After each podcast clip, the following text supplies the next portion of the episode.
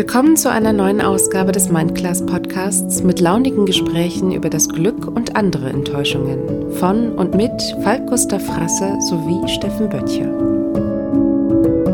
Damals hat sie gemerkt, ohne dass ich das ihr, ihr sagen musste, dass ich mich nicht gemeldet habe, weil ich da irgendwie Schwierigkeiten hatte, mich in dieser neuen Gesellschaft zurechtzufinden. Und äh, sie sagte dann zu mir, ach weißt du, uns, der Familie, sie sprach dann für die Familie, ist vor allem wichtig, dass du glücklich bist. Was du erreichst, ist erstmal völlig egal. Ein so großes Geschenk, ich glaube, du bist dir dessen bewusst, ne? Aber jetzt im Nachhinein, ja, wenn ich drüber nachdenke, ist es ein Riesengeschenk, stimmt ja. Äh, sie hat mir immer gesagt, Junge, du kommst auf die Welt mit allen Fehlern, die du machen kannst in deinem Leben.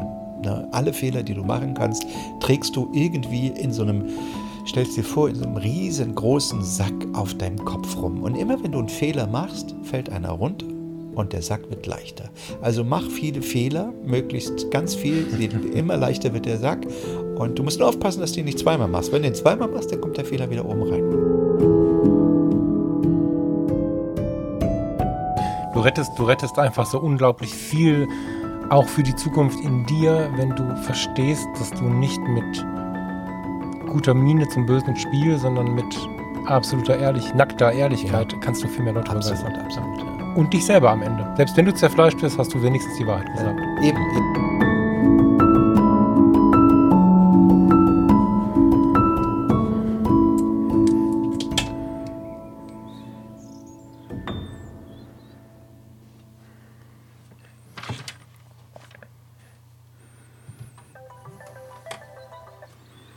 Guten Morgen, mein lieber. Da bin ich. Aber guten Morgen, mein lieber Falk. Schönen guten Morgen, Steffen. Wie geht es dir? Ähm, ich bin entspannt. So, ich bin, ich bin druckvoll entspannt. Oh, druckvoll entspannt. Äh, dein Buch?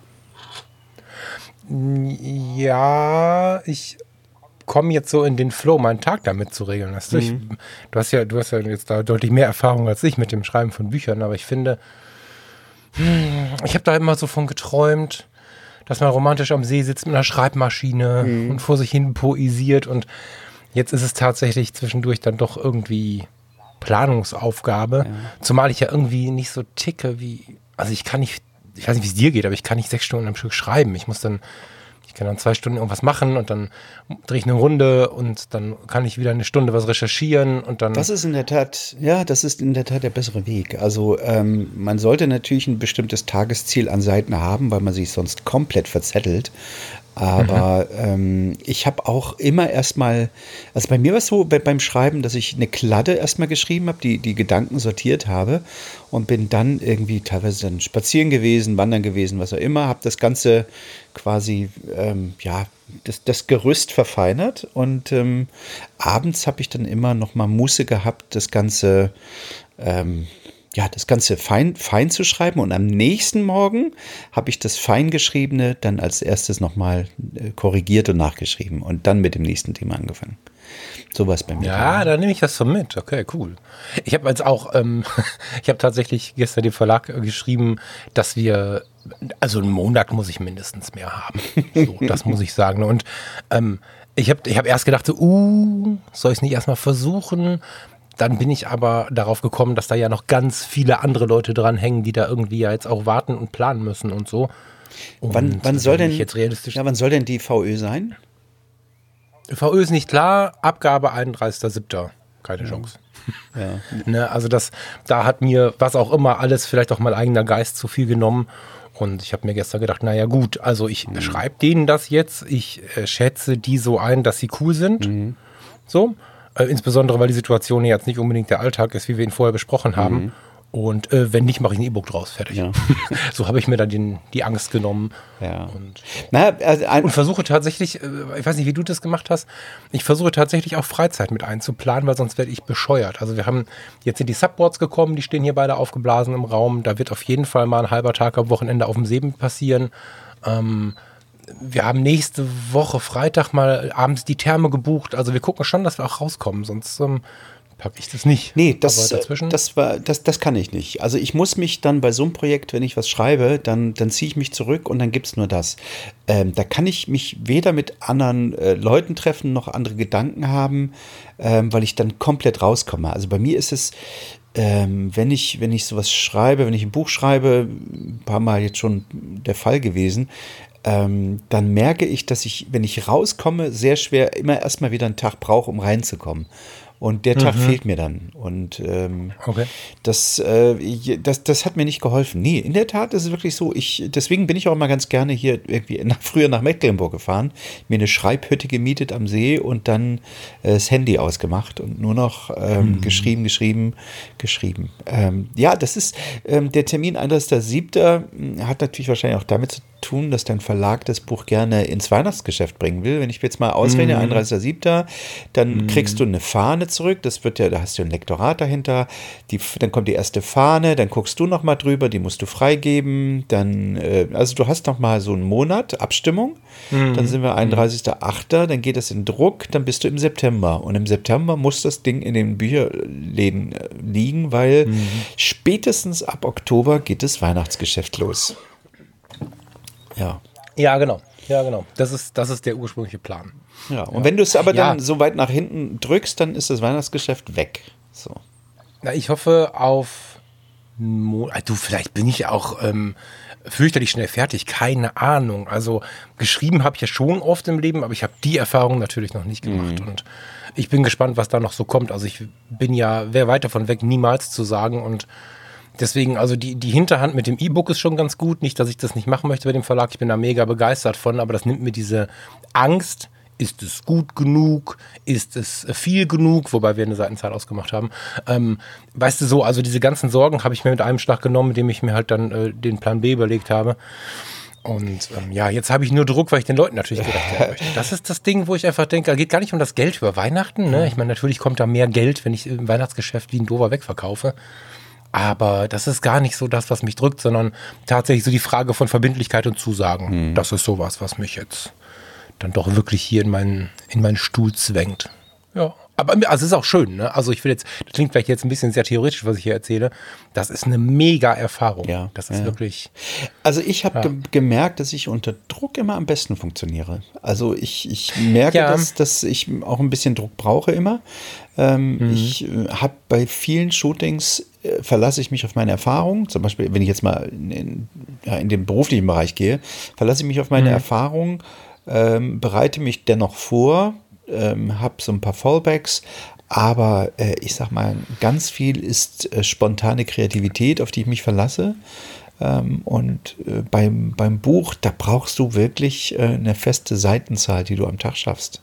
Sonst, sonst mhm. Äh, verzettelst du dich da wirklich. Und also mir mhm. persönlich, nicht du, ich, Steffen Möttcher, äh, wäre das zu wenig, dann einfach zu sagen, ne, dann mache ich eben ein E-Book draus. Also da wäre mir täglich nee, ein Anspruch. Das Problem ist, ja, nee, das Ding ist ja, ich, genau, Steffen Böttcher, Falk Frasser, mh, du hast mir vor zwei Monaten oder so schon mal gesagt, dass du unter, du hast es schon öfter gesagt, aber das habe ich jetzt vor ein paar mhm. Monaten noch im Kopf, so wie es geklungen hat und da sagtest du auch schon mal, am besten arbeite ich unter Druck und ich arbeite am besten, wenn es eilig wird mhm. oder jetzt nötig ist, aber nicht mehr so richtig druckbehaftet. Also wenn wir zum Beispiel in eine Reportage reingehen, egal was für eine. Wir nehmen die Hochzeit. Ähm, vorher habe ich über gar keinen Bock darauf. Denke ich, boah, was ein Tag, den ganzen Tag, so viele Stunden, das wären bestimmt wieder 14 und bin wirklich in so einem, weiß ich auch nicht, wie man das nennen will. Vielleicht ist das vor der Bühne auch so, in so einem so ein bisschen grumpy für mich, das zeige ich dann keinem. Ne? Sobald ich auf die Gesellschaft treffe, falle ich nach ein bis drei Minuten in so einen Flow und da geht es nicht darum, dass ich dann irgendwie technisch fotografiere wie doof, sondern ich bin dann in dieser Rolle, in dieser, ja, ich bin dann in dieser Rolle, dann bin ich an den, an den Gästen, dann mache ich Fotos, dann mache ich Smalltalk, dann mache ich ein bisschen Werbung, dann bin ich ein bisschen nett, dann organisiere ich ein bisschen mit und dann merke ich irgendwann um 0 Uhr, oh, jetzt werde ich aber müde. Und das kenne ich von so, von so einigen Arbeitsbereichen bisher. Und ich wünsche mir insgeheim, dass das mit dem Buch auch passiert, weil dann kann natürlich so ein Tag in der Therme oder so ein geplanter Paddelausflug auch mal flach fallen, wenn du dann in diesem Flow bist. Werden wir sehen. Also mhm. im Moment stehe ich ja noch so weit am Anfang, dass ich sagen möchte, ich bin gespannt, was daraus wird. kann da gar nicht mitreden eigentlich. Das ist noch Ja. ja. Aber es ist eine, ist eine schöne Erfahrung, wirklich. Also ich ähm, möchte das auch nicht missen, diese Erfahrung, die ich da gemacht mm. habe. Mhm. Und ähm, ich habe noch so viele Ideen für Bücher irgendwie. Das ist äh, verrückt. Also äh, ich müsste da wirklich, äh, ja. wenn ich nur einen Verlag finden würde, finden würde, der mir, der mir sagt, ah ja, guck mal, hier ist eine Summe, schreib dein nächstes Buch und ich hätte so ein Jahr Zeit und müsste in dem Jahr nichts verdienen und könnte mich voll drauf verlassen. Das wäre. Hast du es denn mal versucht? Auch das nicht, nee. Ich habe jetzt überlegt, ja, ob ich ja. das nächste Buch, was jetzt gerade, das Emoy, ne, das jetzt gerade ja fertig geschrieben ist schon und äh, gerade gestaltet wird, ob ich damit nicht mal zum Verlag gehe. Weil, weil im Moment mm. gehe ich immer davon aus, dass ich das selber drucke und selber vermarkte und ähm, aber wie soll ich sagen, also jetzt bei ich komischerweise bin ich von dem irgendwie gerade mega überzeugt und denke, das könnte was sein. Auf der anderen Seite gibt es dieses Konzept noch nicht. Also eine Mischung aus, aus ähm, ja, so, eine, so Kurzgeschichten und Bildband mhm. irgendwie. Also ich wüsste, das, das Genre würde ich, würd ich jetzt gar nicht wissen, wo, wo man das platziert, weißt du? Was ja für, für, für, für so einen Underground-Verlag irgendwie sprechen würde. Was ich super spannend am Verlag finde, ist halt, dass du du gehst ein Stück weit mehr in die Geschichte ein als mit deinem eigengedruckten Buch. Mhm. Das klingt jetzt erstmal sehr wertend. Das ist natürlich so nicht gemeint. Aber wenn ich so meine alten Kindheitsträume anschaue, ich träume immer schon davon, ein Buch zu schreiben. Und wenn wir jetzt von ähm, Moy ausgehen, ist es ja so, dass du dann wirklich ein Werk verfasst. Das mhm. ist ja Kunst und alles zusammen. Und wenn du das schaffst, mit einer ISBN zu belegen, die jetzt nicht bei Books on Demand gekauft ist oder so, sondern die die wirklich in den Archiven liegt, also das, das, mhm. das ein Original liegt in den Archiven und so, empfinde ich das als sehr, sehr wertvoll, weil dann bist du unter, ah, unter, unter Umständen jemand, den man irgendwann, wenn wir beide im Pflegeheim nebeneinander sitzen, ähm, irgendwann äh, in irgendeinem Archiv, wie heißen die Dinger? Die Staatsarchiv. Wie heißt denn das?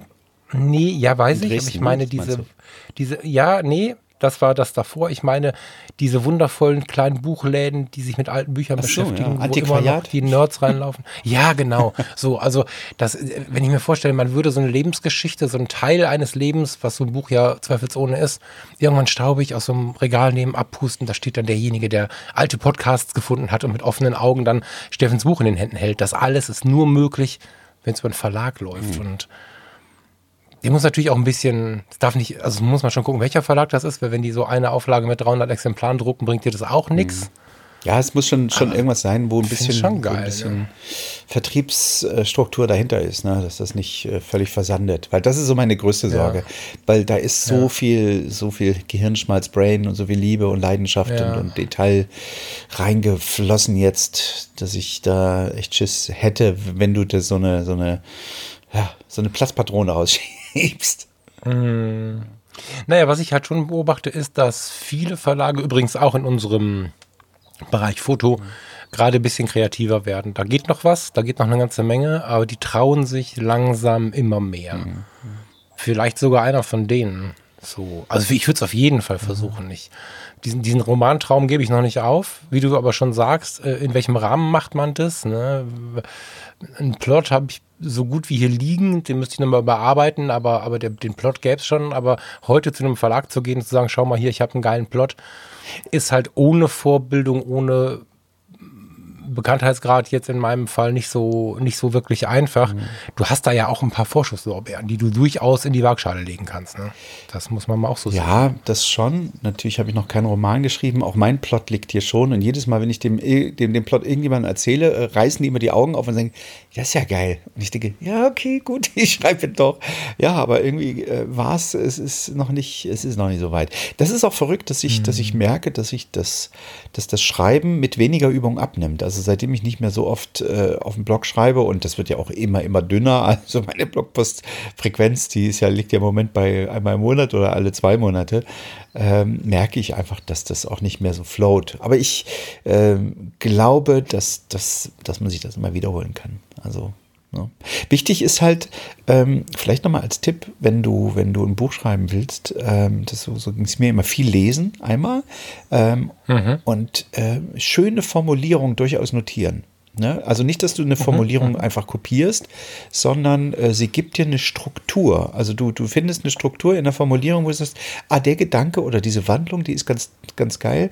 Ähm, die, nee, über, die nehme ich jetzt mal als Grundgerüst und ähm, ver versuch mal diese Struktur zu übernehmen. Weißt du, inhaltlich tauscht du natürlich alles irgendwie aus, aber oftmals ist es, äh, also ich habe, äh, wenn ich mit einem Buch anfange, ich fange immer erst mit einem Buch an, mit meinem Notizbuch überquillt mit, mit irgendwelchen Ideen, Formulierungen, ähm, Gedanken, die ich dazu habe.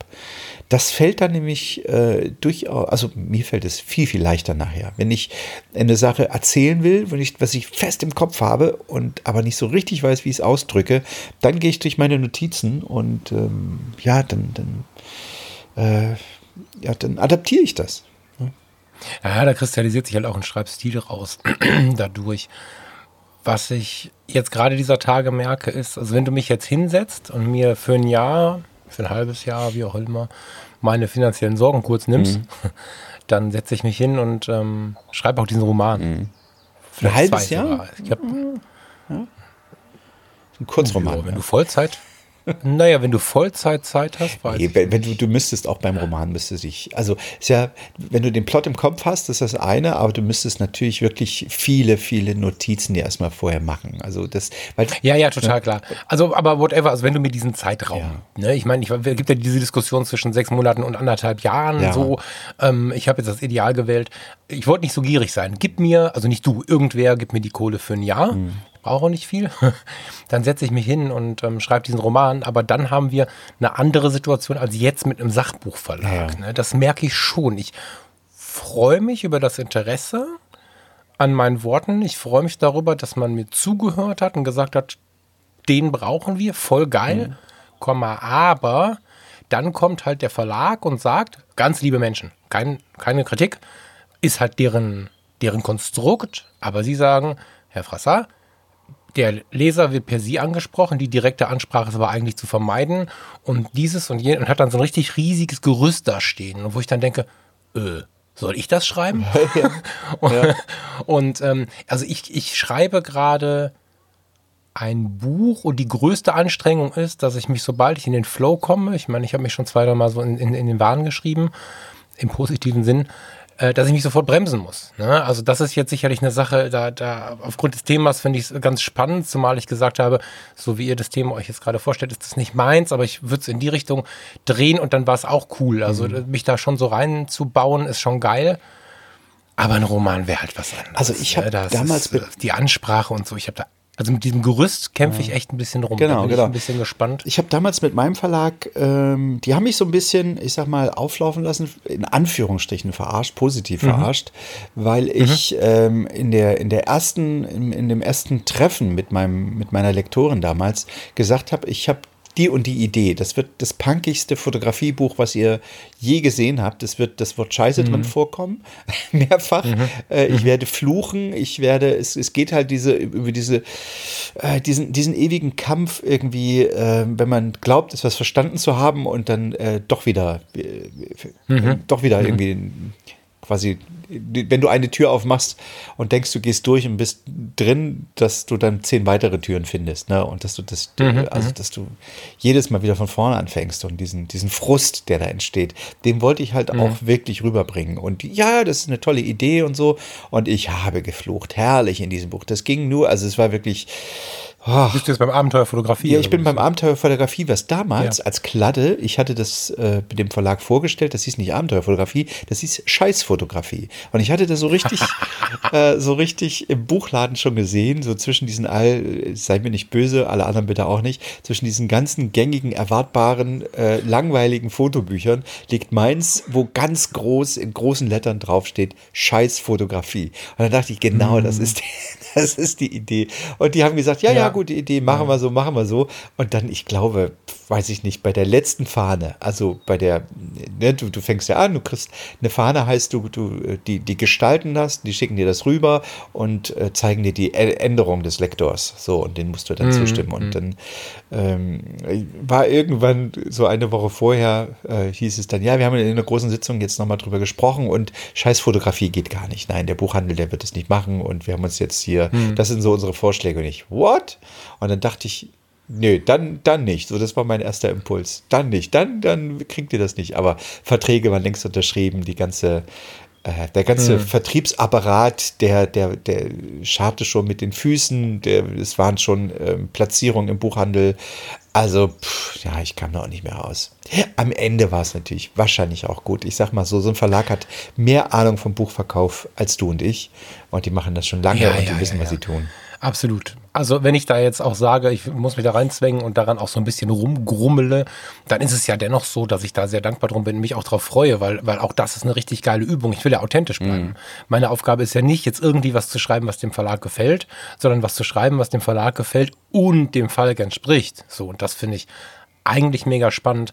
Ich träume noch von dem, was du da versucht hast, in Teilen ja auch gelebt hast, nämlich von dem Verlag, der dir die Freiheit gibt. Also wie du es gerade schon sagst, der einfach sagt, das, was du da konstruierst, machen wir. Also mhm. du baust da neu mit, mit, mit, mit deiner. Ähm, die Lektorin war ähm, sehr clever. Die hat, die hat mich einfach machen lassen. Die hat immer gesagt, Mensch, toll, ich habe das erste gelesen, das zweite Kapitel richtig toll. Und ich dachte, wow, geil mhm. Flow. Und es hat mich natürlich motiviert, dass hinterher in der mhm. Fahne jeder jedes böse Wort rausgestrichen wurde. Die war puderrot, als ich die kriegte. Da, war, da blieb nichts mehr übrig. Da war ich dann natürlich mm. enttäuscht, aber ich habe dadurch natürlich äh, beim Buchschreiben wurde ich nicht so gebremst. Ne? Ich habe das einfach genau. ähm, erstmal erst ja. durchgezogen. Ich finde es halt auch sehr verantwortungsvoll so ein Ding zu schreiben, selbst in der Sachbuchgeschichte, ähm, mhm. aber auch beim Roman, ne, das ist was, also mich haben Bücher immer ein kleines bisschen verändert. Mhm. Übrigens auch Sachbücher. Mhm. Und ich kann mich gut erinnern, ich war vor, wann kam Abenteuerfotografie raus? 2011. 2011. Das passt. Ich war elf oder zwölf. Das war relativ schnell abverkauft. Ja, oder? das war, äh, also abverkauft, das, das wurde immer wieder neu aufgelegt. Dann, ich glaube, vier oder fünf Auflagen gab es, glaube ich. Ach krass, okay. Äh, Irgendwo dazwischen ja. gab es aber Lücken, ne? Es gab Lücken, ja. Das war in der ersten Auflage, so. das ging relativ schnell weg, ja. Genau. Ich war 2011, 2012 bei Freunden in Bremen und habe mir so nicht viel gedacht. Ähm, er fotografiert auch sehr, sehr krass künstlerisch so. Und dann hingen wir irgendwie beim Essen rum und haben dann Wein getrunken. Und plötzlich kam er mir mit Ideen technischer Natur, wie man so eine Kamera bedient, mhm. die ich völlig bescheuert fand. Mhm. Und dann irgendwie, das macht man so und keine Ahnung, ich kannte auch so krasse Vorgaben von ihm nicht. Und mich gewundert, ich so, was redest du denn da? Und warum? Und warum muss man denn irgendwas so machen und so? Und war völlig verwirrt. Und plötzlich kam raus, er hatte das aus Abenteuerfotografie.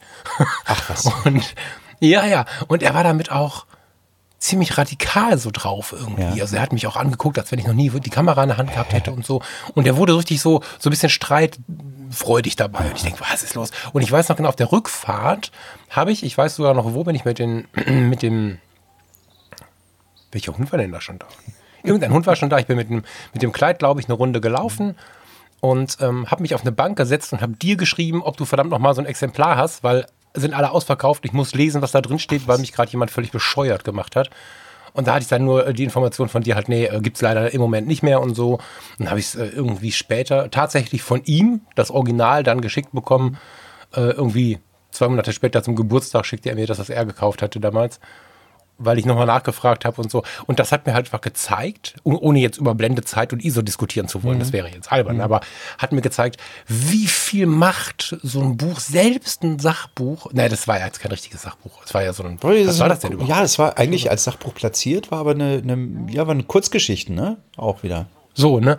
Und ähm, was das halt ausmacht. Ne? Und wenn wir jetzt mal weiterspinnen, jetzt hast du da also auch dein Blog übrigens, ne? Habe ich durchaus Menschen getroffen, ähm, auch von anderen Fotografen, die Blogs, die, die daraus wirklich ihre Fotografie weiterentwickeln, inspirieren, kreieren, was auch immer. Und wenn wir das weiterspinnen, schau dir mal so Bilder, wir haben letzte Woche von Coelho und so gesprochen. Mhm. Das macht was mit Menschen. Ja, das und das ist halt auch so eine Verantwortung, wo ich, wo ich schon auch manchmal so mit dem Finger über den Buchstaben stehe und denke, äh, nee, anders So. Und das habe ja. ich, ähm, ähm, das ist eine schöne Überleitung zu unserem heutigen Thema.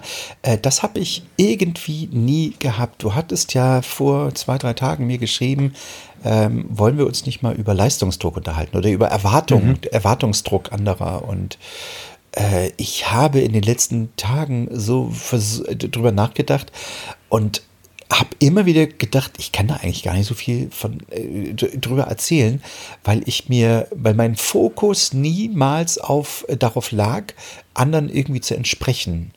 Mhm. Also ich habe, ja, ich habe Verantwortung ist auch nicht anderen entsprechen. Aber Verantwortung hatten wir ja schon mal das Thema. Ich meine jetzt den Erwartungs, äh, ja den Erwartungsdruck anderer, also sich selbst so, sozusagen ähm, mhm. ein Stück weit manipulieren zu lassen durch die mhm. Erwartung anderer. Ähm, und dann habe ich gemerkt, dass mir das eigentlich nie irgendwie wirklich schwer fiel. Also ich mhm. habe mich niemals dem Druck anderer hingegeben, weil ich den nicht gespürt habe. Ich habe ihn gar nicht an mich rangelassen. Ich, mein Fokus war immer auf mir selbst. Ich habe mhm. äh, dazu äh, ist mir eine frühe, ich will jetzt nicht sagen Kindheitserinnerung, ähm, äh, aber es ist eine Erinnerung, da war ich 18 äh, und zwar bin ich ja damals aus der DDR na, mehr oder weniger geflohen. Die Grenzen waren zwar auf, aber man wusste nicht, gehen sie wieder zu. Ich war halt wirklich gerade so, die, also die Grenze ist gerade aufgegangen zwischen Ost und West und ich bin damals ins Aufnahmelager nach Gießen ähm, auch völlig naiv, keine Ahnung. Ähm, aber der Grund, warum ich da, warum ich das Land gewechselt habe, war zum einen, weil mich die Staatssicherheit so ein bisschen auf dem Kieker hatte, mich schon zwei, dreimal besucht hatte, ich irgendwie wütend war, weil ich dachte, ey, ich versuche doch hier echt nur das Beste für dieses Land und äh, krieg jetzt sowas. Ähm, und aber irgendwie auch, weil ich das Gefühl hatte, ich komme da nicht weiter, wo ich bin, also da im Osten. Ne? Das war in, in Halle an der Saale irgendwie oder Skopau und ich dachte, nee, das ist, das ist keine, das ist kein Ort für, eine, für, eine, für, für meine Zukunft, für mein Leben. Und dann bin ich halt abgehauen und ich habe ähm, da in, in, in Gießen, war ich erst im Aufnahmelager, von dort haben sie mich, weil das alles überfüllt war, wir reden über 1989, alle Aufnahmelager waren überfüllt, und du mhm. hast da in Gießen wirklich, ich habe da in der, in der Bibliothek in dreistöckigen Betten. Äh, das war, da waren, glaube ich, in dem Raum waren irgendwie 30, 40 Leute. So. Mhm. Äh, die haben die Bibliothek freigeräumt und wir haben da mit 30, 40 Leuten im obersten Stockwerk der Bü Bücherei Gießen irgendwie äh, ge mhm. gewohnt. Ich glaube, so eine Woche lang, du musstest halt irgendwie ein paar Interviews führen mit alles Mögliche, auch Bundesnachrichtendienst und sowas. Ähm, und wir wurden dann irgendwann äh, verteilt auf die anderen dezentralen Aufnahmelager in den einzelnen Städten. So. Und da hattest du noch nicht mal so die Wahlmöglichkeit, weil die wollten natürlich, dass die Leute rauskommen aus dieser Bücherei, weil der Strom an Flüchtlingen immer, immer größer wurde.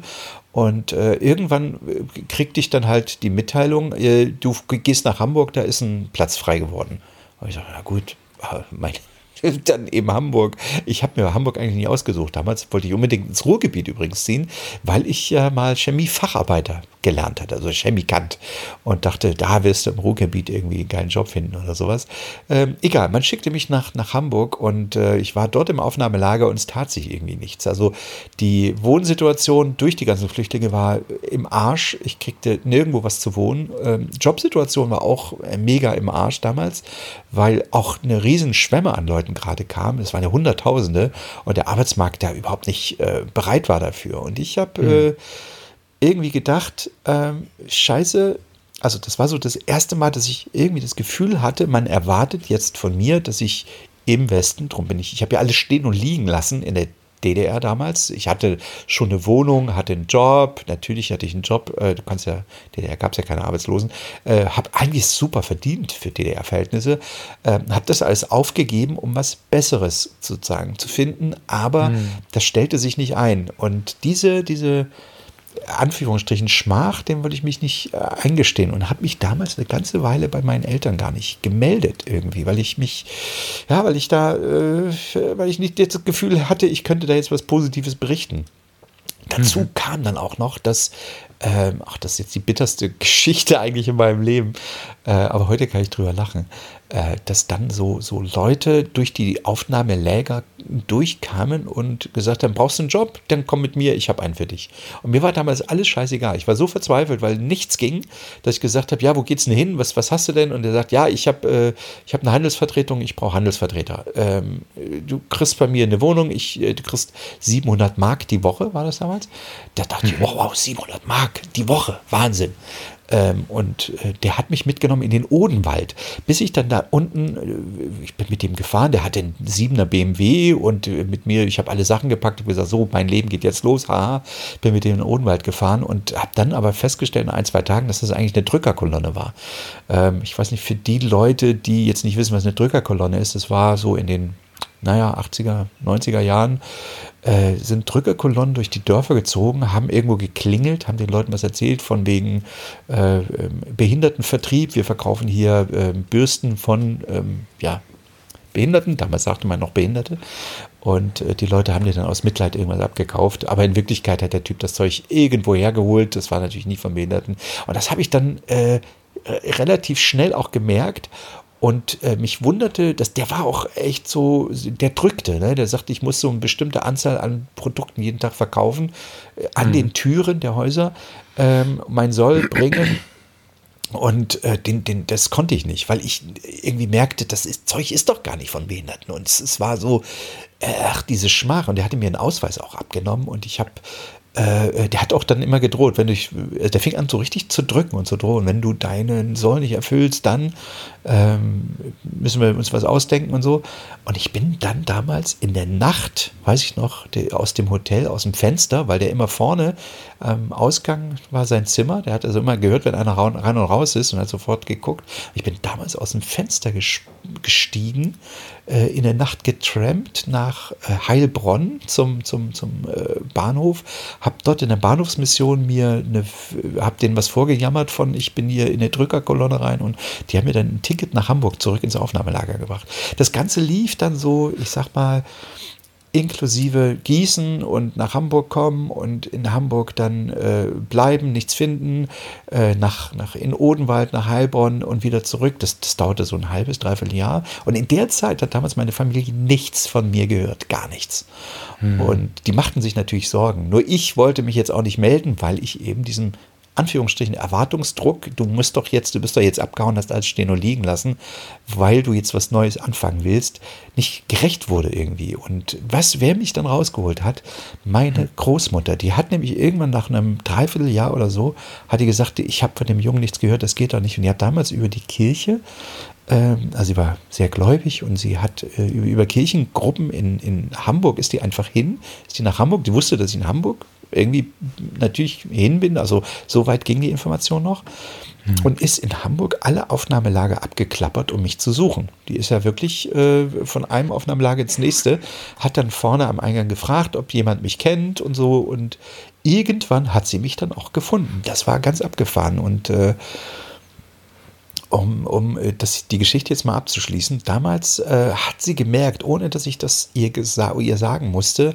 dass ich mich nicht gemeldet habe, weil ich da irgendwie gerade in der ersten Zeit Schwierigkeiten hatte, mich in dieser neuen Gesellschaft zurechtzufinden und Schwierigkeiten hatte, mhm. anzukommen, mich zu verbessern und sowas. Und äh, sie sagte dann zu mir, ach weißt du, mir geht es uns, der Familie, sie sprach dann für die Familie, ist vor allem wichtig, dass du glücklich bist. Was du erreichst, ist erstmal völlig egal. Was wir wollen, mhm. ist, dass du glücklich wirst. Ähm, und das ist das einzige, der einzige Maßstab, den du, äh, den du eigentlich setzen darfst. Und das habe ich immer mitgenommen. Und äh, deswegen habe ich auch in der Folge niemals mir den, den von anderen einen Druck auferlegen lassen und habe mich immer nur äh, danach gerichtet, ähm, ob mir das, äh, ob mich das glücklich macht in dem Moment. Mhm. Das ähm, ist ein so großes Geschenk. Ich glaube, du bist dir dessen bewusst, ne? Aber jetzt im Nachhinein, ja, wenn ich drüber nachdenke, ist es ein Riesengeschenk, stimmt ja. Weil ich habe diese Frage aus verschiedenen Gründen gestellt. Ich gucke mal, dass ich da gleich noch ein paar reinwerfe. Oder ich habe dieses Thema vorgeschlagen, weil genau dieses Geschenk haben ganz wenige Leute. Ne? Und mhm. wenn du dir die Gesellschaft anschaust, und damit nehme ich uns jetzt mal erstmal mit rein, ob wir uns dann befreien können oder da irgendwelche anderen Maßnahmen für haben, ist eine andere Frage. Aber es gibt schon Erwartungshaltung. Es gibt Erwartungshaltung an den Fotograf Steffen Böttcher, an den äh, jetzt inzwischen auch Podcaster, an den Buchautor, an all diese Steffen Böttchers, an den Vater, an den Partner, an den Ex-Partner, an den Freund, so. Und diesen, diesen, es ist gar kein Spagat. Man glaubt immer, es sei ein Spagat. Diese Rolle so zu finden oder diese, sich in der jeweiligen Rolle so zu finden, dass man man selbst bleibt und dennoch den anderen gut tut, auch wenn man mal Nein oder anders sagt, das ist halt Gold wert. Das ist aber was, was den meisten Menschen so ein bisschen abtrainiert wird. Ne? Mhm. Also wenn du so schaust, in der Kindheit gibt es schon gerade heute noch schlimmer, als es bei uns war, als wir Kinder waren. Es gibt leider weniger Freispielzeiten als Termine für die Kinder, ja. Also die, die, die in den müde, wenn sie dann am Ende völlig müde sind, dann können sie theoretisch noch spül, spielen, aber meistens fallen sie um. Spülen war auch gemein jetzt. Und das geht in der Kindheit halt schon los, dann, dann in der Schule, welche Schule nehmen wir denn? Nee, nicht wo will das Kind hin, sondern welche Schule äh, entscheiden wir denn? Die AGs werden mitdiskutiert, die Sprachen und wenn äh, der Vater sagt, du musst Arzt werden und das Kind möchte nicht Latein, wobei ich glaube, inzwischen ist das ein bisschen anders geregelt, ne? das war bei uns so damals, aber wenn der Vater oder die Mutter glaubt, dass A oder B besser als C ist, dann darf das Kind sich nicht für C entscheiden. Und so. Es gibt sehr, sehr viele Punkte, warum wir dazu erzogen werden, unter Erwartungsdruck zu stehen und uns nicht zu erlauben. Und die, die Erlaubnis ist, glaube ich, eines der Schlüssel, der Schlüsselerlebnisse, warum wir uns nicht erlauben, wir selbst zu sein, aber auch so ein bisschen drucklos zu leben. Ähm, was du jetzt gerade berichtet hast, habe ich vor wenigen Tagen erlebt. Sicherlich auch ein Grund, warum ich das vorgeschlagen habe weil zum Geburtstag jetzt, äh, vor zwei Wochen inzwischen, ne, anderthalb Wochen, ähm, kamen sehr, sehr viele Mails und so. Das ist sehr, sehr schön. Ich genieße das inzwischen auch sehr, Nachrichten, WhatsApp, was auch immer da so reinkommt. Die auch oft diesen Text hatten, aber noch wichtiger war natürlich mein engster Freundeskreis, den, also wir besprechen uns untereinander inzwischen als Familie. So fünf Leute. Ähm, so die Familie, die wir uns ausgesucht haben. Und die haben mir halt sehr eindeutig gesagt, dass ich und jeder von uns, aber ich, weil ich Geburtstag habe, habe diesen Brief dann ganz besonders laut bekommen, ganz besonders intensiv geschrieben bekommen.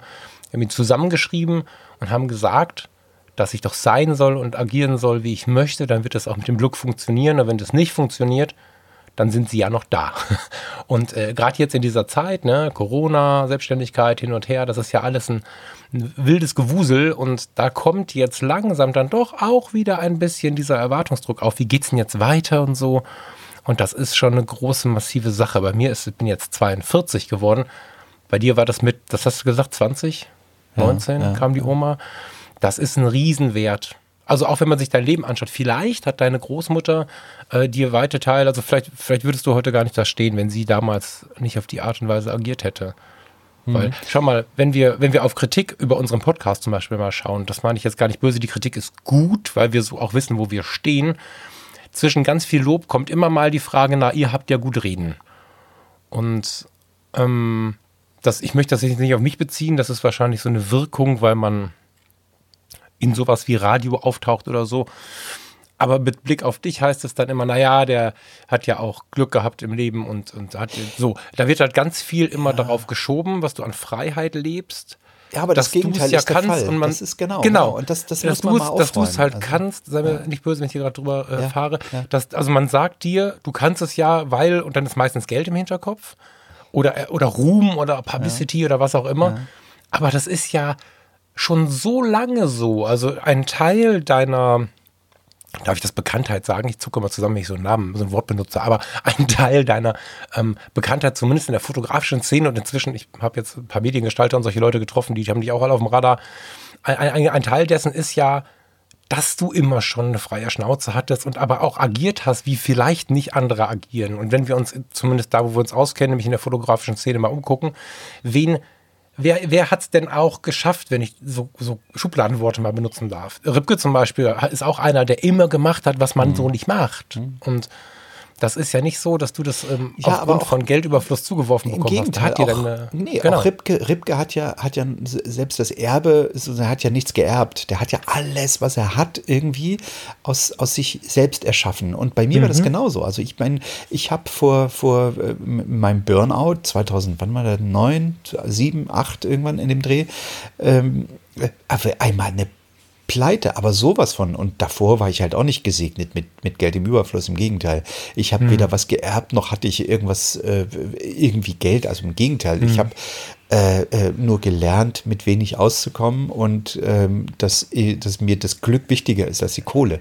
Und äh, das hat mich frei gemacht. Ähm, Genau. Und das hat, und diese Freiheit, die ist, glaube ich, äh, bei ganz vielen wird die missverstanden, weil die sagen, ja, wie, der, der kann ja nur so frei sein, weil er, weil er so viel Kohle hat. Ich habe kein Geld. Das ist der Käse. Auch das Haus, was wir uns jetzt hier kaufen, das muss ich einfach, weil ich da auch immer mal so komische Mails kriege. Ich kaufe mir das Haus, weil das, was ich dann an Finanzierung zurückzahle, weniger ist als das, was ich an Miete zahle. Also im Gegenteil, ich mache sogar noch einen Fortschritt. Ich zahle hinterher, wenn ich in dem Haus bin, weniger als vorher. Ähm, Ja, das Haus ist, äh, da kriege ich ja keine Eigentumswohnung für. Das ist, äh, ja, das hätte ich auch gekauft. ich kann den Sprit nicht bezahlen immer zu euch. Sonst- Also äh, ich, ich, ich bin halt auch mit wenig glücklich, weil es mir nicht darum geht, irgendwie mich mit, mit, mit vielen Dingen zu umgeben. Und auch, auch das Boot, das ist ein kleines Kajütboot. Das ist irgendwie, ey, du kriegst hier ein Boot für 3000 neu, Euro. Die schmeißen hier gerade, weil aus irgendeinem Grund gibt es im Moment so viele Boote irgendwie.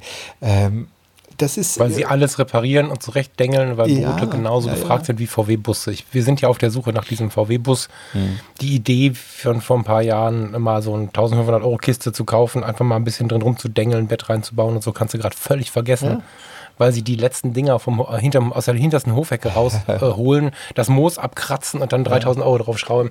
Das ist gerade dieses äh, Wir machen Urlaub in Deutschland Ding. Ähm, deswegen werden wahrscheinlich auch so viele Boote aus den Kajüten geholt, die vielleicht ein paar Jahre in der Scheune stehen. Aber Steffen, was du ja sagst, ist ja mega zielführend für jemanden oder kann mega zielführend sein für jemanden, der sagt, ich möchte weniger Druck erleben. Weil auch dieses Thema Geld, ne, ich finde es immer ganz spannend, so, so Podcasts äh, oder, oder sonst irgendwelche Medien mir anzuhören, wo es dann um dieses Money-Mindset und solche Geschichten geht. Und da geht es mir nicht darum, wie ich möglichst schnell besonders reich werden kann, sondern mir geht es darum, wie ich mich da so ein bisschen befreien kann. Also ich bin ja weitestgehend befreit, weil ich im Leben mehrfach ein hartes Auf und Ab hatte, auch in der Kindheit schon.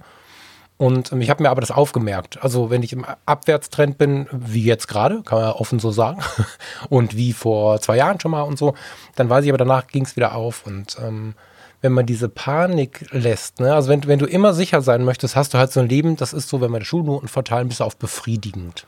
ja, das ist eine Vollkasko. befriedigend ist Leben, Leben in einer großen Vollkaskoversicherung. Ne? Genau. Befriedigend ist für mich der, der absolute Horror. So.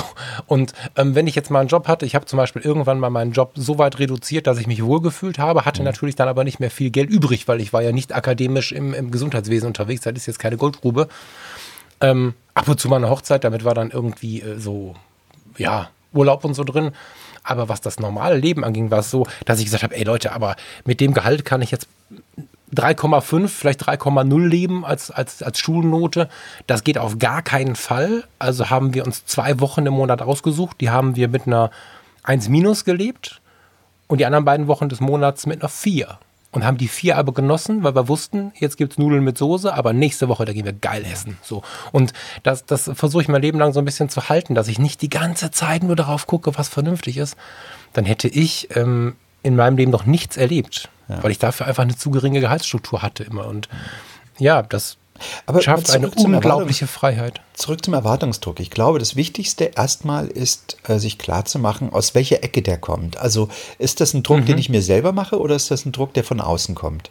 Ähm, der Druck, der von außen kommt, und du erinnerst dich an unser Gespräch, nachdem wir das letzte Mal die, die äh, Mikrofone ausgemacht haben. Ich hatte ja so ein, Mhm. so ein, so ein Ding, was da mit mir, äh, ja, ähm, jetzt versuche ich da- das so zu formulieren, dass man es, äh, weil ich kann ja immer noch nicht drüber sprechen, aber es ist jemand, jemand äh, äh, übt Druck auf mich aus, hat Druck auf mich ausgeübt, weil er ähm, eine bestimmte, ja, eine bestimmte Sache wollte. Und ähm, ich habe ähm, einfach den, den, den Druck nicht, ich habe keinen Gegendruck ausgeübt, sondern ich habe es einfach, äh, ich nenne es immer, das Segel eingefahren und dann bläst der Wind einfach mal so durch, wenn ich jetzt mal in diesem Bild bleibe mit dem Boot, ähm, du kannst das Segel aufmachen, ja, so und dann, dann bläst, bläst sozusagen, wenn der Wind bläst, dann drückt dich das mit dem Boot, äh, das Segel drückt dich quasi in eine bestimmte Richtung. Wenn du das Segel rausmachst, dann, dann runter dann bläst der Wind und er bläst einfach durch dich durch. Und genau das passierte. Ich habe einfach ähm, ja, Ruhe bewahrt, nichts gemacht, hat sich alles erledigt von selbst. Manchmal ist es also wirklich einfach, ähm, dass der Erwartungsdruck, der an einen gestellt wird, sich oft dadurch selbst erledigt, dass man, dass man sich selbst den Druck einfach überhaupt nicht hingibt. Also das bewundere ich zum Beispiel, ach, ich traue es mir gar nicht zu sagen, sage es aber trotzdem, weil es mir langsam auch egal ist, das bewundere ich an der Kanzlerin, was die beschimpft wurde in den letzten Jahren mhm. und was die aushalten musste. Und sie macht einfach mhm. stoisch ihre Arbeit ohne sich mhm. irgendeinen Druck auszusetzen. Ähm, und am Ende des Tages, auch jetzt Corona, ich glaube, kein Land der Welt ist so geil durch diese Corona-Krise gekommen und äh, hat so viel. Ja, wir sind noch nicht durch, aber ja. Nee, wir sind noch nicht ja. durch, aber ähm, ähm das, was getan ja. wird, ne, also wenn du draußen, draußen rumläufst, dann denkst du, wir sind durch. Ähm, ja. Aber ähm, ja, das hat, das, das bewundere ich wirklich, wie sehr sie sich von diesem ganzen Druck auch ein Stück weit frei machen kann, zumindest äußerlich. Also es gab natürlich eine, im letzten Jahr auch mal so ein paar Situationen, wo man sich Sorgen machte, wo sie dann zitternd irgendwo rumstand. Ähm, da habe ich mir schon, schon Sorgen gemacht, aber mhm. ähm, trotzdem bewundere ich das, wie sie diesen ganzen Druck äh, ja, aushält und das ähm, gar nicht an sich ranlässt. Ähm, und da, ja, da, da, kann man sich ein gutes, gutes Beispiel dran nehmen. Der einzige Druck, den, den, dem, ja, dem ich unterliege, ist der Druck, den ich mir selber mache. Ne? Also dieses. Die, warte kurz, diese, diese, dieser Druck von außen. da gab es jetzt in der Corona-Krise ein, ein, schönes Bild, finde ich. Ja. Habe ich viel diskutiert. Also das Bild vom kleinen Buddha, der sieht auf seinem Felsen, dass ein riesiger Sturm herannaht. Und alle rennen im Kreis und versuchen irgendwas zu ändern und zu machen. Und er hat sich am Fuß von diesem Felsen in so eine Ecke gesetzt, die ein bisschen windgeschützt war, neben so einem Maisfeld und hat diesen fürchterlichen Sturm abgewartet. Und da gab es davor noch eine ganz schöne Zeichnung, wo er zwischen diesen, diesen Maishalmen und diesem, dieser Felsen sicher saß, während draußen der Sturm tobte und alle rannten weiterhin im, wild im Kreis. Und als der Sturm vorbei war, ist er wieder rausgekommen und hat sich dann umgeschaut und dann waren Menschen verstorben und andere waren schwer verletzt und andere waren mit ihren Kräften völlig am Ende, aber sie konnten nichts ausrichten gegen den Sturm, es war nichts zu machen und er hatte alle Kraft wie vor dem Sturm und konnte dann richtig anpacken und konnte dann helfen, übrigens auch ohne Wertung, weil er hätte auch einfach sagen können, seid ihr selber schuld, ohne Wertung, den anderen daraus zu helfen und ich finde, dieses Zeichen ist ganz, ganz stark, wenn es darum geht, ich halte mich da jetzt raus äh, und man kriegt dann diesen Scheißegal-Vorwurf und man möchte einfach nur seine Kräfte schützen, in dem Moment, wo man einfach nichts mehr, nichts mehr ausrichten kann. Oder wenn die Ruhe einfach das Mittel ist, ähm, um vielleicht schon mal einen Plan zu machen, während andere noch gegen Windmühlen kämpfen. Und das was? fand ich jetzt ein paar Mal passend, auch so zu, zu dem, was du gerade von der Kanzlerin sagtest. Mhm. Ähm, ich bewundere das schon lange. Ich meine, ich war lange Jahre auch ein harter Kritiker. Mhm. Also ich ja, ich auch. Schon, also als ne, sie, so als sie die, extrem krass Atom ja. und so war für mich echt ein Thema. So die Atomlüge, dieses Buch habe ich damals auch gelesen ja. und. Das nehme ich ja auch noch in Teilen ein bisschen krumm, insofern ich denn die Perspektiven einschätzen kann, muss man mal mhm. vorsichtig sein. Ne? Mhm. Aber ähm, nachher hat sie mich dann tatsächlich ein paar Mal beeindruckt und genau das zuzulassen und diese Ruhe nicht nur zu beschimpfen, die wird ja oftmals kritisiert, sondern mal drüber ja. nachzudenken, wohin hat uns das denn geführt? Und ja, alleine, Länder. genau, also alleine im Umgang mit Trump, wo du dir wirklich, wenn du dir die Pressekonferenzen von ihm anhörst, so, wo du so eine Wut kriegst und so mit dem Kopf schüttelst und denkst, und die lächelt das weg. Das ist so, und du denkst, man müsste sich da eigentlich so dermaßen, aber das ist ja wieder Erwartungsdruck. Ähm, also ähm, nee, der einzige Druck, den, den, den ich erlebe in meinem Leben, ist der Druck, den ich mir selber mache. Und äh, den brauche ich ein Stück weit teilweise auch. Ähm, den habe ich aber in der Hand. Das heißt, ich kann den, den Druck, den ich mir selber mache, ähm, das, dieses Instrument, das kann ich selber spielen. Ja, das heißt also, wenn ich jetzt so ein bleiben wir mal bei dem Beispiel Buch schreiben, dann setze ich mir Time Marker und sage, bis dann muss, möchte ich das fertig haben. Bis dann hm. mache ich das. Und äh, ich erlaube mir dann auch ähm, natürlich das nochmal ein Stück zu verschieben. Ich baue mir Puffer ein und sowas. Aber hm. ähm, ich brauche natürlich auch diese, diese Time Marker, also diese Zeitmarkierung, ähm, um mich, ja, um mich ein Stück weit natürlich selbst unter Druck zu setzen. Ähm, ich ein Satz oder eine Geschichte, die meine Großmutter, äh, von der ich unfassbar viel mitgekriegt habe, was mir damals nicht klar war, was mir erst jetzt viele, viele Jahre, Jahrzehnte später irgendwie klar geworden ist, wie sehr, mit wie viel Weisheiten sie mir eigentlich weitergeholfen hat, ähm, weil man, man, äh, der Erwartungsdruck anderer ist ja auch irgendwie, dass man selbst, oder der führt ja dazu, dass man versucht, selbst keine Fehler zu machen in dem Tun. Ne? Und mhm. ähm, ich habe, äh, sie hat mir immer gesagt, Junge, du kommst auf die Welt mit allen Fehlern, die du machen kannst in deinem Leben. Ne? Alle Fehler, die du machen kannst, trägst du irgendwie in so einem, stellst dir vor, in so einem riesengroßen Sack auf deinem Kopf rum. Und immer wenn du einen Fehler machst, fällt einer runter und der Sack wird leichter. Also mach viele Fehler, möglichst ganz viel, immer leichter wird der Sack. Und du musst nur aufpassen, dass du ihn nicht zweimal machst. Wenn du ihn zweimal machst, dann kommt der Fehler wieder oben rein. So. Und äh, das habe ich mir immer, dieses Bild, das habe ich mit mir rumgetragen, wo ich dachte, ach toll, ich habe alle Fehler dieser Welt, die habe ich jetzt. Und immer wenn ich einen mache, dann ist er, dann, dann, dann bin ich ihn los. Ne? Und wenn du mit, mit so einem Bild bin ich schon sehr, sehr früh rumgelaufen. Und der, das hat mir immer geholfen, dass Fehler eigentlich nichts Schlimmes sind. Ähm, hm. Und das, das fand ich eigentlich ein, immer, immer ein schönes Bild für mich. Mega. Ach, die Frau hätte ich, glaube ich, ganz gern kennengelernt. ja, schön, dass du was von der weiterträgst, tatsächlich. Und genau diese Dinge, ist übrigens, glaube ich, auch meiner festen Überzeugung nach, das glaube ich nicht, ein großer Wert, den, den, den man so ausgeben kann, den du jetzt gerade vielleicht einzelne Menschen gibst. Irgendwer wird dir schreiben, dass der es mitgenommen hat und mhm. das ist halt unfassbar wertvoll. Schau mal, wir kommen jetzt langsam, na, ich will gar nicht sagen aus Corona raus, weil da müssen wir sehr aufpassen. Wir nehmen jetzt zwei Tage vorher aus. Es ist äh, jetzt schon so, dass in Gütersloh, was Gütersloh? Ich glaube schon, ne? Ähm, 7000 Leute in Quarantäne. Bitte? Tönnies, meinst du die Fleischverarbeitung? Genau, genau. Sie haben ja jetzt nochmal hart nachgegriffen, haben alle Schulen und Kitas ja. wieder geschlossen. Heute Morgen hörte ich, 7000 Menschen sind in Quarantäne und so. Ja. Das Ding kann uns wieder hart um die Ohren fliegen und deswegen, ne, aber mal vom Grundgefühl her, jetzt oder irgendwann in der Zukunft werden wir ja mal auf dem Weg nach draußen sein. Und was wir jetzt so hatten in diesem Shutdown, in diesem Corona gibt uns mehr Freiheiten und so. Man hat uns ja was geschenkt, was wir selber nicht erkämpfen mussten. Also so viel, ich, ich weiß nicht, wie es bei dir ist, aber in meinem Umfeld gibt es unzählige Menschen, ich habe ja da auch so viele Pädagogen, Psychologen und so, die sind alle fürchterlich schlecht, wenn es darum geht, an sich selbst was zu verändern. Ganz schlecht. Und einige davon arbeiten im, im kommunalen Umfeld. Das ist ja auch sowas, da macht man das, was immer schon gut war und so. Das ist schon auch fesselnd. Und dort, wie aber auch zum Beispiel bei meinem Nachbarn, der sonst immer um 21 Uhr von der Arbeit kommt mit seinem 7er BMW und die Kinder dann so durch einen Spalt im, in der Tür anschaut, weil sie schon schlafen. Ich sehe so, ich sehe mehr Menschen, die ihr Leben ein bisschen umgedacht haben, die reduziert haben, Reduzierungen für den nächsten Monat ausgemacht haben, die vielleicht auch trotz äh, Gefahr, Jobverlust und so weiter angefangen haben, ihre Leidenschaften so ein bisschen auszuleben, in sich reinzuhören ihre Beziehungen optimiert haben, manche haben sie auch beendet, andere leben Leidenschaften aus. Also es ist gerade schon, so erlebe ich das auch bei den Menschen, die eigentlich nicht so richtig der Typ dafür sind. Das stimmt nicht, aber vordergründig, so oberflächlich gesprochen, ist es gerade so, dass sehr viel Veränderung passiert. Was wir dabei aber nicht vergessen dürfen, ist, diese Veränderung haben die meisten von uns for free geschenkt bekommen.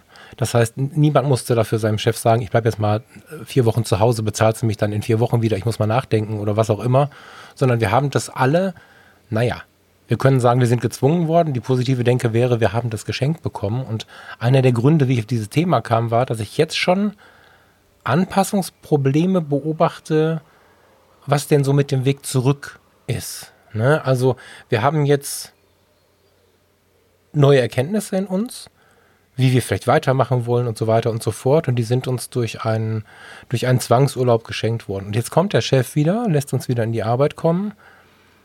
Eigentlich ist es ja unsere Verantwortung, ähm, auch anderen gegenüber, die uns nahestehen, diese Erkenntnisse festzuhalten. Und das ist jetzt eigentlich die große Kunst. Nicht nur in Corona, wo eh jeder zu Hause bleiben darf und soll, irgendwie übers Leben zu philosophieren, sondern jetzt die Veränderung halt auch zu tun. Hinzugehen und zu sagen, ich bin voll froh, dass ich hier meinen Job habe, aber demnächst komme ich nur noch vier anstatt fünf Tage. Dieser eine Tag ist so lebensverändert für einen Arbeitnehmer. Ich habe es mehrfach erlebt. Ähm, da, also ich habe ich selbst hatte Tränen in den Augen, als ich es realisiert habe, habe das auch zwei, dreimal gesehen, nachher, als ich in der Mitarbeitervertretung war. Aber diesen Schritt zu gehen, muss man sich trauen. Ja. Ne? Viele Leute haben auch das Recht dazu, darf man auch nicht vergessen. Ne? Und, und äh, dafür gibt es halt jetzt viele, viele Punkte, die da kommen. Ne? Man muss sich selbst entscheiden, ob man so weitermacht. Und das führt aber auch zu, zu Druckverhältnissen untereinander wieder. Also wir müssen jetzt schon, wir müssen gar nichts, aber ich empfehle schon, dass wir liebevoll auf uns selbst schauen und versuchen, diesen Druck, naja, abzulenken oder wie auch immer diesem Druck zu begegnen, weil es gibt ja auch die, die hatten keinen Shutdown. Es gibt auch die, die im Shutdown sich nicht haben beirren lassen und dann treffen jetzt Arbeitgeber aufeinander, die Vollgas machen wollen, noch mehr als vorher und die treffen auf die, die sagen, so, ich kann jetzt Meditation, Tai Chi und bin übrigens voll zufrieden mit mir. Ich komme jetzt nur mal vier, vier Tage die Woche und übrigens, ich komme, naja, eine Überstunde können wir machen, dann ist aber auch gut. Das heißt, da warten schon auch neue Druckverhältnisse. Und eigentlich ist die Situation wie vorher, nur die Sehnsucht ist größer und hoffentlich damit auch der Antrieb, was zu verändern. Das ist so ein bisschen, weißt du, was ich meine? Du, du hast, äh, du, du, nimmst da ein schönes Bild und das mag ich auch, dass wir das, ähm, ähm, ja, dass wir diese, diese Situation von Corona als, als große, nicht nur Chance, sondern auch dankbar entgegennehmen sollten. Weil eine Sache, ähm, die, die die trage ich auch in meinem Leben, die das ganze Leben mit mir rum. Die kommt eigentlich, hat die Einstein mal gesagt. Und er hat gesagt, ein Problem wirst du nie auf der Ebene des Problems lösen können. Der Perspektivwechsel, den wir jetzt über Corona bekommen haben, nämlich äh, der Perspektivwechsel aufs Leben, dass wir uns gezwungen, dass wir gezwungen wurden, uns aus diesem täglichen, Alt, also aus diesem Alltag, aus diesem Druck äh, befreien zu müssen, einfach weil es nicht anders geht. Wir mussten zu Hause bleiben, wir mussten äh, uns ähm, ja neue äh, auch gerade die Selbstständigen mussten sich äh, neuen, neuen Geschichten zuwenden. Wir müssten alle irgendwie gucken, wie wir jetzt äh, da, da weitermachen. Das ist ein Perspektivwechsel. Und dieser Perspektivwechsel, der ist uns ja äh, freundlich auferzwungen worden, äh, ein Stück weit. Aber mhm. der hat dazu geführt, dass wir eben genau eben nicht mehr in dem Problem stecken, wir stecken halt in einem anderen Problem, aber äh, es, es, diese, diese, wir haben uns aus dem ursprünglichen Problem erstmal wegbewegt und wir haben, äh, wir sind auf eine andere Ebene gekommen. Ne? Aber ich finde nicht, dass man das jetzt wieder äh, verkomplizieren muss, indem man sagt, irgendwie, äh, da kommen jetzt die Entspannten auf die, die äh, noch mehr Druck äh, ausüben wollen. Äh, ich glaube, das wird es immer geben, das gab es immer. Und ich glaube, wenn die, die, die Corona-Geschichte jetzt dazu geführt hat, dass es mehr Menschen gibt als vorher, die in ihrem Leben mehr sehen als einfach nur ich mache eine Ausbildung, dann baue ich ein Haus, dann eine Ausbildung, dann, äh, dann baue ich ein Haus, dann ein Kind, eine Frau und dann irgendwann die goldene Uhr.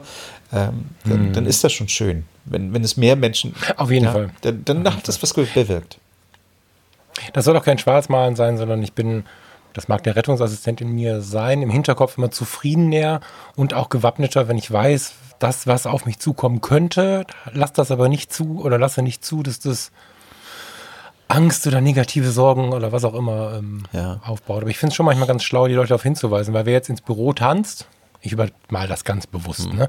aber vielleicht nach einer Morgenmeditation jetzt mal wirklich so das Extrem genommen, es gibt auch die, die sind einfach entspannter fertig und kommt da rein und dann ist alles anders, als man sich das erwartet, dann ist es auch nicht cool. Deswegen finde ich es ganz gut, wenn man Und dann kommt noch, wenn wir ja. nochmal kurz über Erwartungsdruck sprechen, äh, der mhm. Moment, mhm. wo du einfach auch scheiterst und merkst, dass es gar nicht so schlimm ist. Das ist ja immer ähm, mhm. das, was wir auch vor vielen, vielen, vielen Sendungen, glaube ich, ganz am Anfang öfter mal propagiert haben, äh, im, welche Kraft im Scheitern liegt. Ich äh, habe ja in der letzten Sendung mal erzählt, dass ich äh, früher Musik gemacht habe. Und äh, unsere Band, das, die, die, die lief eigentlich wirklich, wirklich gut in den 90ern. Also wir haben große Hallen gespielt. Ähm, ich glaube, unser Rekord lag mal bei 16.000, 17.000 Zuschauern. Und ähm, ich kann mich erinnern, dass ich äh, ähm, eigentlich, wie soll ich das sagen, ich war immer sehr unbedarft, sehr naiv auch auf der Bühne, habe meine Rolle eingenommen. Ähm, ich habe vorher so viel geübt und war so fit am Klavier, dass ich nicht das Gefühl hatte, dass ich mir da, ja, dass ich mich da irgendwie soll ich sagen, dass, dass ich mir da Sorgen machen muss. Und wir hatten äh, nach dem Konzert immer eine Zugabe, eine zweite Zugabe, die dritte Zugabe und dann gab es die vierte Zugabe. Und der vierten Zugabe, da haben wir immer so ein bisschen einen auf Udo Jürgens gemacht. Unser Sänger ist mit dem Handtuch klitschnass, hat nochmal den Kopf unter dem Wasser angehalten, ist klitschnass mit dem Handtuch über der Schulter raus auf die Bühne und ich kam ihm hinterher, habe mich ans Klavier gesetzt und es war ein Stück für zwei. Also ich spiele Klavier, er singt. Ähm, dieses Stück hatte ein Intro, ähm, und äh, ich freute mich eigentlich immer drauf, weil das war so das letzte bisschen ja auch ausgepowert. Ich spielte dieses Intro und nach dem Intro war auf einmal alles weg. Blackout, gelöscht. Vor mir die Halle, ich weiß nicht, waren so 1000 Leute, 2000 Leute. Äh, alle guckten und ich hatte den kompletten Blackout. Mein Sänger starrte mich an ich sah meine Mitmusiker hinter der Bühne, hinterm Vorhang, die starten mich an, alles startete mich an und ich wusste nicht, wie es weitergeht. Ich habe das Ding einfach so auf die leichte Schulter genommen und mir äh, irgendwie so mit so einer naiven, äh, ja, mit so einer großen Naivität einfach bin ich dahin, habe nicht drüber nachgedacht, weil es immer lief und das ist das Schlimmste, habe ich immer gedacht, das Schlimmste, was dir passieren kann, so ein Moment auf der Bühne, ja, wo du einen Blackout hast. Und dann guckte er mich an und sagte, was ist los? Dann bin ich zu ihm gegangen, vorne auf die Bühne. Und die, die Leute guckten mich erwartungsvoll an in der Halle und ich habe gesagt, ich habe vergessen, wie es weitergeht. und alle grölten, klatschten. Der Gitarrist kam raus und sagte, ey, war doch hier ganz einfach, ist doch ganz einfach CFG. Und ich dachte, ja, stimmt, wieso kann ich denn das vergessen? Und dann äh, nochmal Intro und dann lief es auch und alle haben mega applaudiert. Aber diese Situation hat mir zwei Dinge, hat mich zwei Dinge gelehrt. A, nimm Dinge nicht immer so auf die leichte Schulter. Ne? Also bereite dich immer gut vor, hab ein Fallback. Und äh, also seitdem habe ich immer beim, beim, bei der vierten Zugabe einen Zettel liegen gehabt, wo die, die, äh, die Akkorde draufstehen. Ich habe ja nicht nach Noten gespielt, sondern nur nach Leadsheet nennt man das, äh, nach Leadsheets. Ähm, die lagen da. Und äh, also sei vorbereitet, habe ein Fallback und B, es ist nicht so schlimm, wenn meine Sache nicht funktioniert. Manchmal ist es auch mega sympathisch. Es kommt immer nur darauf an, wie du damit umgehst in dem Moment. Genau. Ja, das ist das Wichtigste. Du musst einfach damit, äh, es darf dich, dich nicht zerfleischen. Ähm, äh, du musst einfach äh, gucken, dass du, dass du damit positiv umgehst und dass du fürs nächste Mal einfach den Fehler nicht nochmal machst. Mhm. Super schönes Schlusswort. Du rettest, du rettest einfach so unglaublich viel auch für die Zukunft in dir, wenn du verstehst, dass du nicht mit guter Miene zum bösen Spiel, sondern mit absoluter Ehrlich, nackter Ehrlichkeit ja. kannst du viel mehr Leute absolut, begeistern. Absolut, ja. Und dich selber am Ende. Selbst wenn du zerfleischt wirst, hast du wenigstens die Wahrheit gesagt. Ja, eben, eben. Und es ist, ich, ich glaube, dass es bei viel mehr Leuten positiv rüberkommt und gut ankommt, wenn du ehrlich bist und sagst, ich schaff's nicht, ich kann's nicht, es tut mir leid, ich äh, muss hier einfach Voll. mal kurz das Handtuch, das weiße Handtuch über den Kopf wedeln und sagen Schluss. Ähm, als wenn voll. du immer, als wenn du dir selbst was vormachst und anderen was vormachst. Ja, voll. Sehr. Ähm, das ist eigentlich ein schönes Schlusswort. genau, das ist ein schönes Schlusswort. Ähm, die Verlage dieser Welt melden sich vermutlich jetzt bei uns. Ich würde euch bitten. Danke für das gute Gespräch. Danke, lieber Falk. Bis nächste Bis Woche. nächste Woche, mein Lieber. Ciao. Ciao, ciao.